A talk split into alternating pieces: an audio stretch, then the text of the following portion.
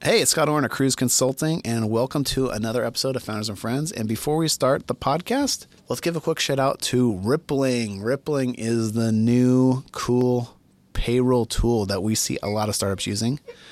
Rippling is great for your traditional HR and payroll. They integrate very nicely. But guess what? They did another thing. They integrate into your IT infrastructure.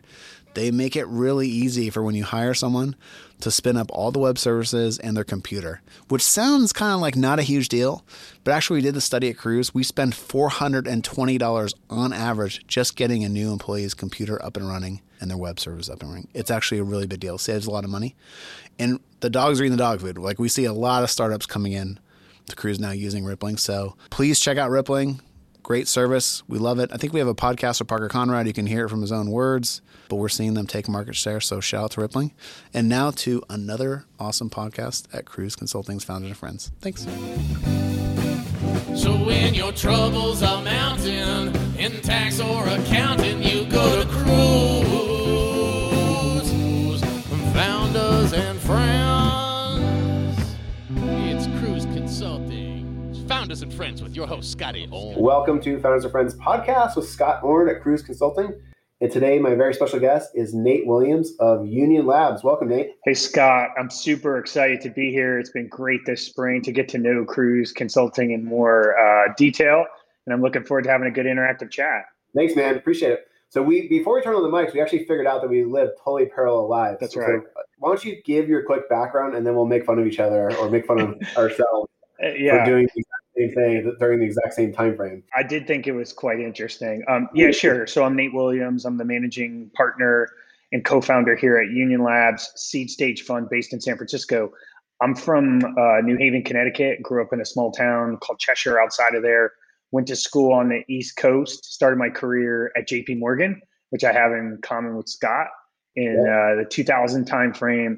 Ended up going back to graduate school at UCLA and then the the last 15 years of my career as an operator investor i left uh, grad school and worked on a team at intel that made investments around gaming graphics digital home. And as luck would have it the first deal that i worked on was an investment that john doerr from kleiner perkins made with bruce sachs from crv in home automation called iControl. And so I, Oh, no I. I bit the bug, was a three-time CXO, a CRO, CMO, and COO in what they call smart home or IoT, including August Home, which was acquired, August Smart Lock, acquired by Assa Abloy, and then 4Home that ended up at Google.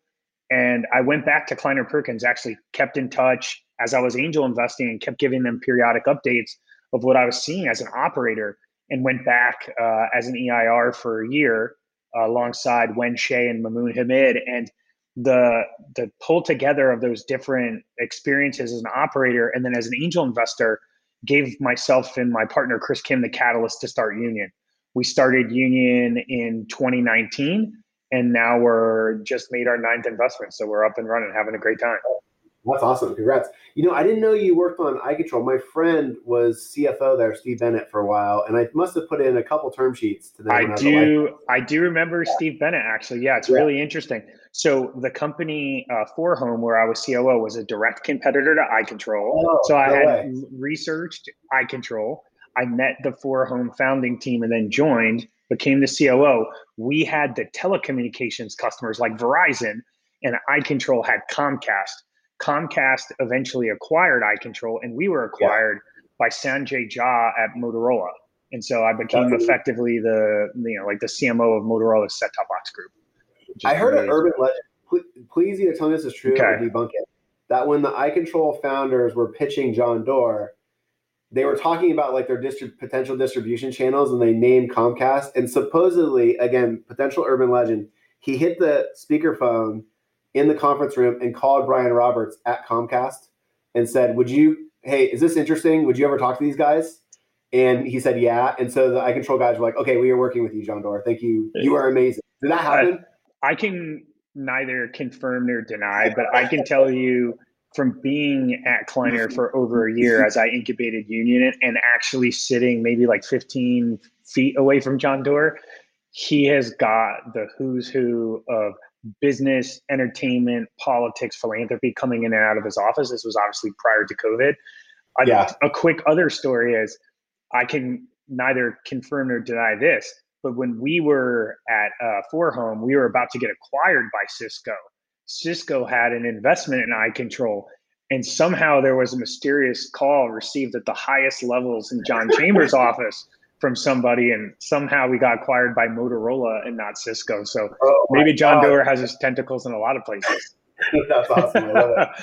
I'm curious. So you did. So you did Kleiner Perkins, and like you said, it was. It's kind of when Mamoon joined, and it was kind of the mm-hmm. third generation. You probably had like a dilemma of like, should I continue to work at Kleiner Perkins or should I start my own fund? Like, what was your thought process there? Yeah, it was you know, in getting to know you, Scott, and talking about some of the stuff you did at H and Q and post Kellogg. You know, when we came out of graduate school, venture was a different place, right? There was these mysterious and monolith names. You know, the Kleiner Perkins, the Sequoia Capital, the Charles River Ventures, the Accel Partners, and so I looked at venture in a much different way than it is today. Venture has become much more democratic and you've seen this Cambrian explosion of new managers like ourselves, but they've Yeah. also changed who the general partner is. So to give you a, an example, in the late 90s, in the early 2000s, majority of those general partners were coming from places like Cisco or NEC or Intel. They were comms networking, really Yeah. hardcore engineering. That's what everyone invested in. That, those were the industries everyone put money into. That's it. That's I mean, exact- yeah, you're totally right. that's and exa- I also feel like it was a little more, um, a little more like you had to know people, or and this could just been my perception as a younger person, you know. But especially, and we had at Lighthouse, we had an East Coast office, and especially the East Coast office was like that. You had to be like in the Boston, you know, you got to know people to in work the, in venture. in the 95 128 you have to know the right uh Newton Yeah. Dunkin Donuts to go see a general partner Yeah, from CRV exactly. I think and I it's think kind of like that on the West Coast too, but it's it's opened up so much. It's really unbelievable. I think that part, you know, venture is becoming a more egalitarian place. Clearly, with you know, persons of color, female, we need to do way more. But in terms Yeah. of where it was, you know, that's changed. Here's something that I think is actually a negative. One of the catalysts for starting Union was as we saw venture get bigger, the firms got bigger. You know, multi-billion-dollar funds, growth vehicles, opportunity funds, SPVs.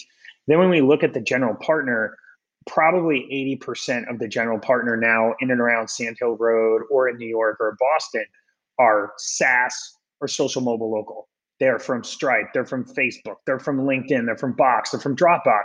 So if you then see a company that looks like a space company, a home automation company, a, a car company, that general partner, number one, has to struggle with their partners to actually get mind share to approve the investment. But at the same time, it's just a different skill set. And so when we thought about Union, that combination of more general partners who are SaaS, social, local, mobile, plus these seed investors like Mike Maples and others who've grown up to bigger funds, created this opportunity where like we can be the next generation of these hands-on bespoke general partners and build a franchise that lasts the next 20 30 40 years Yeah, I totally agree with you. Um, we, before we turn on the mics, I told you I'm friends with Charles Hudson, invest in his funds, and he was one of the first kind of pre-seed investors. And then I'm also friends with Reilly Brennan, who um, I also invested in in trucks, and that's like a category that you're That's talking exactly about. right. Like, you know, that's not. I mean, there's definitely SaaS in transportation, but it's not. It's a different kind of SaaS than what most of the Sand Hill Road VCs want to invest. They want to invest in like, like you said, you know, I don't know what the, what what you call it, but like business automation software. and, yeah. you know, tools erp tools anything that's 1 million arr uh, hr systems finance systems accounting systems etc the thing scott that's interesting if you think of the dynamic range of what we call deep tech so you're talking about cyber you're talking about space you're talking about autonomy you're talking about connected buildings you're talking about food technology or medicine that general partner has to basically run the gamut and it's not like you can have a lp day where you just talk about like hey this is how you get a customer. This is how you run a super node this is what your sdr should be. And so the benefit is you get moats around these businesses. If you do hard tech the right way some of the businesses are built with a moat. The negative is it's it's not infinitely scalable. Like you can't have 10 of the same companies. It just doesn't work. That's that's very true. Like Reilly, for example, at Trucks, he has an incredible transportation newsletter, which basically, I mean, it's the who's who, and so he's so dialed into that subsector, you know. But like I think every good transportation company meets with them to give them the pitch. You know, like that's the huge advantage, and it sounds like that's what you're doing. Yeah, yeah, it's, it's so interesting. I'm glad you picked up on that, Scott. So we are in the early innings of this really well-formed, mature deep tech investing field with some great investors. I think of Founders Fund and Khosla Ventures and Lux Capital, right, and, and Wen Hsieh at Kleiner Perkins, GD. So then the question is, who are the seed funds that sort of totally. feed those A's and B's? And so what we saw was in the first generation, either hardware specific funds that are just like, hey, we want the next Nest or we want the next August, or there were funds that were like, hey, we're going to take these PhDs out of Carnegie Mellon or MIT and build a company around them. Yeah. We came into building Union with this real belief that some of the misses are based on a lack of that API to the Fortune 1000. Like if you're building a sensor network for supply chain, you need to talk to like Prologis, UPS, you need to talk to like Nestle and understand how they're thinking about it. And so yeah, we basically have built our firm to focus on that intersection and we're staying in contact with, you know, dozens of C-level executives at these really big companies. Hey, it's Scott Orn Kruze Consulting. And before we get back to the podcast, quick shout out to ChartHop. ChartHop is one of my favorite new SaaS tools on the market. And basically, what ChartHop does is it puts your org chart in the cloud. And I always like to say, like, it brings transparency to your organization. And so, you know, everyone in your organization can see who they report to. They can see the full org chart of the company and how their group relates to, to other groups. It also has a lot of information on the individuals in the company. And so you can click on the ChartHop profile and just get like where people live, their experience, you know, Slack handles, all this kind of stuff. And it's just a really great tool. The other thing is, ChartHop has started doing some cool stuff around compensation and budgeting planning. And so you can actually start seeing like what the cost structure of the company look like during certain kind of scenarios. So I'm loving ChartHop. Check it out, charthop.com. We use it at Kruze, really like it, and I can't recommend it enough. All right, back to the podcast. Uh, you said something interesting, which because I I remember like when I was a lighthouse, Khosla was always doing like real deep tech, or they would do food like they did Impossible Foods in yeah. Kite Hill, and I was lucky enough to get in on that super early at Lighthouse. But like it was like a two million dollar investment, which probably made no sense for Khosla's. I mean, uh, they're probably doing a six or seven hundred million dollar fund at the time, and they're probably doing a two billion dollar fund now. But I always wondered like if those companies, like Impossible, made it and they're a huge success. But there, I always felt like there's a lot of those little guys that would get lost in a big fund, which is why I think what you're doing is super interesting because you're it's like you are germinating, you're giving them the money at seed or pre-seed level and really help. You're kind of tending the garden a little bit more maybe than a big fund would, even oh, if they oh. put a couple million dollars in the company. Yeah, I, I think like anything else, it's a relay race where investors, we serve entrepreneurs and the goal is to create companies that change the world. In some cases, they yeah. change the world because they're profitable and they never go public. In some cases, they file an S1 and go public. And so if you think about the seed stage, we're basically the folks that that start the pipeline, help them figure out company growth, leadership, organization, yep. product market fit. And so if you look at those set of skills, those are different than you know some of our mutual friends who are doing mid-stage venture or late-stage private equity. In late-stage private equity, you're running a discounted cash flow, you're running sensitivity models yeah. of entry price, exit price. Early stage, I'm really sitting across from an entrepreneur and I'm, you know, making eye contact with him or her and sort of gauging their ability to handle ambiguity and also their their grit because you're going to get kicked in the head a couple times during the yeah. journey as you know from creating with your wife Kruze you're going to see some bumps and you have to persevere so it's just two different skill sets and so what we're saying now to our entrepreneurs it's great to have early big investors named investors early for relationship building.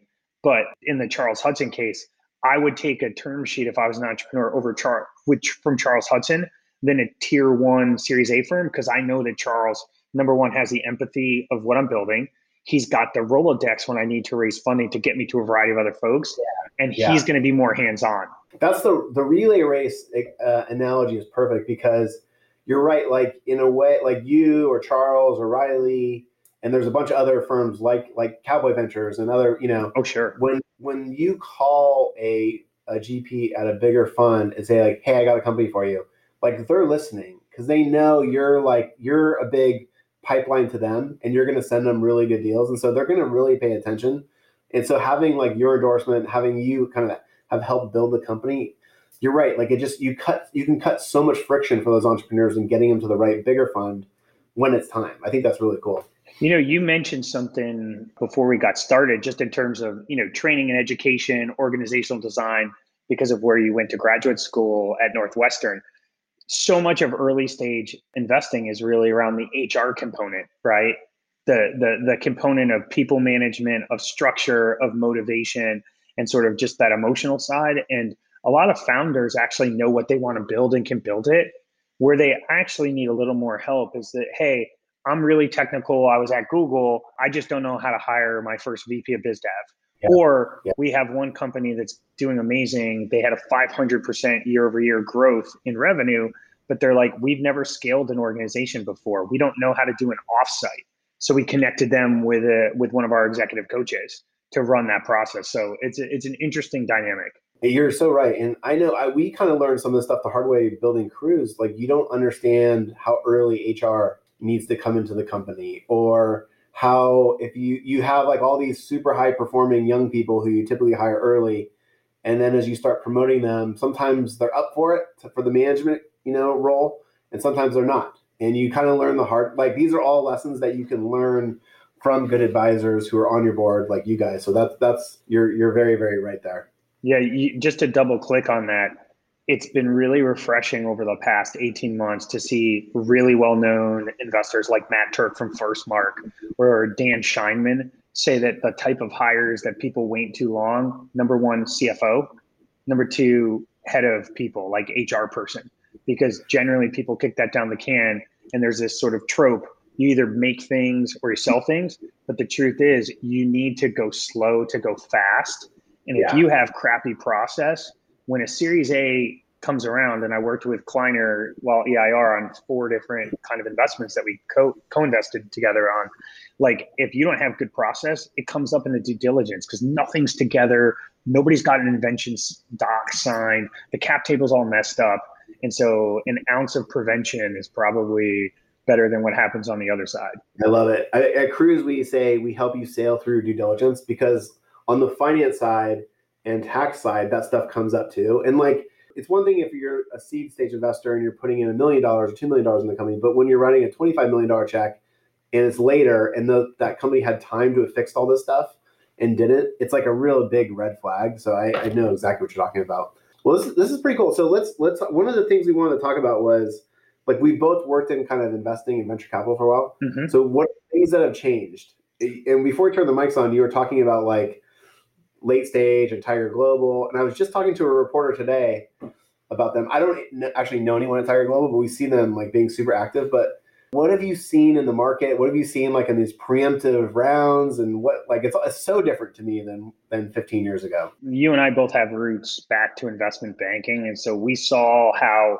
technology was changing banking in the early 2000s. Like it just changed. There was a time we all wear suits, and then there was a year they're like, okay, go casual. And then the dot com bubble crashed, and they're like, okay, go back to suits. I think what we're seeing now. I spent my entire signing bonus for investment banking to buy like five suits because I had to have a, wear suits. And within three months of starting working there, they said we don't have to wear suits anymore. Yeah, so I, I had it. That, that happened to me. I had Brooks Brothers gray suit, Brooks Brothers blue suit, yeah. pinstripe gray, pinstripe blue, whatever color shirts, and then pink tie, yellow yeah. tie, etc. Yeah. Generally speaking, the trends of the public markets start to inform what happens in the in the private markets. So we both talked about, you know, I wake up in the morning relatively early, 5:30 a.m., start working out, check CNBC, read the Wall Street Journal all the time. You know, companies are taking longer to go public from what was five to six years Sure. Uh, you know, 10 years ago, now it's eight to 10 years. And so basically, yeah. you're seeing a lot of that value accumulation happen to late stage investors as opposed to retail public market investors. And so I think that's that's changed how people think about risk. The other thing is if we look at winners, right? Like we always talk about power law and like return the firm outcomes. You know, there was like unicorns, now there's decacorns. We're seeing companies go public. I'm sitting across the street right now from Snowflake companies are going public 35 billion valuation 50 billion valuation Crazy. 70 billion. Crazy. so you really pack on your winners. And so what i end up seeing now is the conversation at this sort of middle stage if you're a series a series b or series c investor is you only have so many shots to get 10 15 20% ownership. So you got to go all in. So if you have conviction it's going to be a winner if it's going to be snowflake if it's going to be Hims if it's going to be you know something crazy right uh, out there like a Livongo, you got to get in and get your ownership. And so at that point, what's the difference of 25 or 30% more on the valuation? And so we're seeing that fluctuation. The I oth- saw that. I saw, saw that twice in the last two weeks, where a super brand name Sandhill Road firm had led kind of like a seed slash A, you know, like a ten or fifteen million, like it's a big, like way bigger than a seed, but kind of a modest A these days. And then a year later, they're already preempting themselves and coming in and putting 35 million. And this happened like like back to back last week, you know. And so, but but because they have the low cost basis on the seed, or or it's like Yeah. a Series A, really, they're able to actually the dollar cost averaging isn't too bad when they do that preemptive round. And so I'm seeing that happen a lot, which is crazy because in, in the old days, you'd always have an outside firm lead around. You would never want to price your own. Course. You know, the LPs would never stand for it, but not anymore. just think know? of how fast that stuff moves, though. Like you're thinking about when to strike a 409A, or you're thinking about QSBS treatment. Like it just happens so fast. I would say in some cases, this environment can favor founders because they can raise capital and they're really indifferent to who the investor is. But the longer term consequences with that much leverage and sort of undetermined past the profitability, in some cases, it only it gives you a sense that you don't need to find product market fit and you don't need to scale revenue. And so, me as a person who is thinking and thoughtful, kind of a student of the game, I always wonder in the case of not enough constraints, what happens when things actually make a turn because you're you're you're used to burning some of these companies are burning a million or two a month like you got to go to zero burn in 3 months it's to be hard to do I've lived that at Kruze in that we're very capital constrained, and so we're super creative, and it's it's put us in a in a situation where we had to be really creative about how we solve problems, and we've done it, and it's like the most amazing feeling. And then I've seen some of our clients who raised tons of money, and and we're I saw this when COVID hit. Really, it was really interesting in that a lot of them still didn't quite have product market fit or didn't have enough scale in the revenue, but they're sitting on like a 200 or 300 million dollar valuation. And the, the management and the VCs were kind of freaking out because th- this is when no one knew how long COVID was going to last. Didn't even know if tech companies would be beneficiaries or not, which they turned out to be. But they were like, they knew that they could not raise another round at the kind of traction that that company was at at that point. yeah And so they're actually going to be forced to cut their burn despite having a ton of cash because like everyone around the table knew that the company was was at a standstill, which was is so fascinating to see at a company that's like a glamorous two or three hundred million dollar. And we saw this all over. It wasn't just like one company; we saw a bunch of these companies. So That's it's just it's interesting. that's why those things matter. You know, Yeah. something I would say in uh, of what I learned at Kleiner Perkins is like having been a C level executive across three companies, raised you know collectively over probably 150, 175 million of capital. I never had that experience of what happens after that partner meeting when you leave the room as an entrepreneur and the partnership gets together to talk. And so Uh, being able to peel that back and think about the type of questions it's really interesting because i- i- in most cases it's not really about the size of the market it's about the ethics of the management team it's about do they have a plan that's viable there's a lot of questions about why us what's our value add like why are we the best investor for them et cetera. And so that experience for me was really helpful and also allows me now as a general partner in my firm to coach my entrepreneurs and my founders that I'm partnering with and serving to be- better understand you could have an amazing company and if say i'm just calling out you know somebody who's a, a great entrepreneur if i send a deal over to satya patel at homebrew satya might be looking at 10 deals at one time and no matter how fundable my deal is it just he may have something he's more interested in and so sometimes the entrepreneur says oh they didn't like my startup actually it's a question of they may just be on something else so you have to go wider And totally. you really have to be sure you have a reason on the force rank. That's right. That's right. You know what's also I've always found interesting because I I had the advantage of doing nine years of partner meetings and like the ethical part of it was so important. Like, are they spending money wisely? Are the milestones the companies picked or presented to us actually enough to get them funded next time? Like you talked about that relay race. And so you'd see like a Series A company saying their milestones are going to be X, Y, and Z to raise a Series B. And meanwhile, we knew that was either enough or it wasn't enough, and it wasn't going to be impressive enough, and they weren't going to be able to raise a Series B. And that like that's a huge value add you can you can deliver to the Union Labs portfolio companies, and just helping them kind of align or pick or articulate their milestones for the next round. By the way, something that's super interesting to perhaps talk with your team, Healy or others, is you know kind of a boot camp for some of these early stage, you know, teams of five or less to sort of say these are the the financial sort of dials you have to make sure you can talk about when you go to that next funding round because it's totally. the same stuff like tell us what your revenue model is what your burn rate like how are you thinking about dilution right all those things and even if you're not a classically trained finance person you need to have some comfort yeah. with numbers because it's a quantitative business the same way that business people need to have comfort with technology, right? To understand coding methodologies or different technologies that we see. That's such a great point. We do spend a lot of time on that, and we do a ton of boot camps with like those seed stage funds, especially because when it comes to like you've been coaching them mm-hmm. during seed, they get the Series A, and they're kind of conversant, hopefully most of the time. But seed is where like we can make an impact, you can make an impact. So we do a lot of that stuff and teach them, and I find it really rewarding. That's fantastic. Well, maybe and we should. I can't keep you too long, so I want to wrap it up here. But maybe just tell everyone how they can reach out to you. Union Labs, Deep Tech. You know, if you're building something super creative that's not like down the SaaS fairway, they should be calling you. Yeah. And how they can touch and and uh, go from there. Yeah, I mean, at the highest level, we want to back mission-driven founders who are deeply technical, who want to solve some of the hardest problems in the world. And generally, yeah. where we see a good fit is if they're using kind of the technology stacks that involve mobility. So folks call it the IoT stack or AI, machine learning, the data science stack, or robotics to solve a problem. We're agnostic to industry vertical. We do things in food tech, construction, insure tech, right? Smart home, connected office. But we're really looking for somebody that has an earned secret that they've learned about a market where using technology can either save money, reduce cost, increase revenue, safety, et cetera. And then in terms of you know where we normally play, we lead about half our deals. Our average check size is between 500k and 1.5 million. We consider ourselves an active and aligned investor. You know, we want to be your first call when it comes to dealing with a hard problem, not just awesome. celebrating the victories.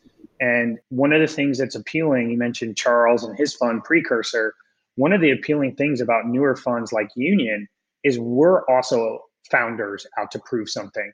So yeah, we have a chip on our shoulders in terms yeah. of making sure that we're doing the right things, that our founders really have a high NPS, that you know other investors love to work with us. And so you're going to see that same hustle that we did in terms of making August a successful outcome for companies like Mavron and Cowboy and Bessemer, who are investors. We're doing the same thing for this next set of entrepreneurs. So it's Nate at Union Labs or unionlabs.com. I'm at Nate Williams at Twitter, and I would love to interact with any of your audience. Happy to talk turkey anytime. Well, this has been really good. You're really good, Nate. I really enjoyed the conversation, and uh, I'm excited. I'm excited for you. I, know you put you. How many deals you've done? Ten, nine deals. We've done nine deals so far. Yeah. Oh, so you got you still have some a lot of firepower left. And, That's it. Uh, a lot of good companies coming your way, hopefully. Yeah, yeah, we're seeing great deal flow. Um, we're co-investing with some of the you know really great, well-known funds, not only in San Francisco but also New York and Boston. And I think if you want a combination, my general partner Chris is a physicist by training.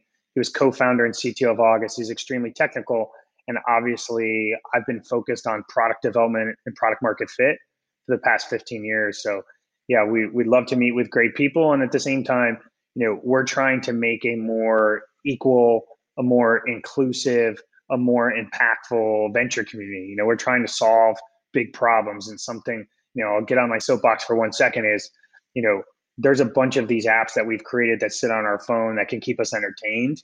But at the end of the day, a lot of us that are parents are thinking about, you know, what kind of world are we giving our kids?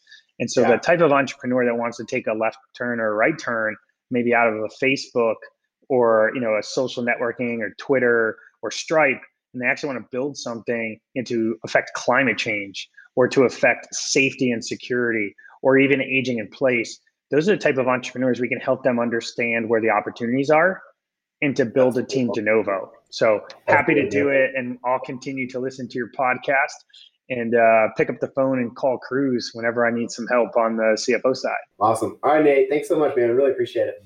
Thank you. So when your troubles are mounting in tax or accounting, you go to Kruze.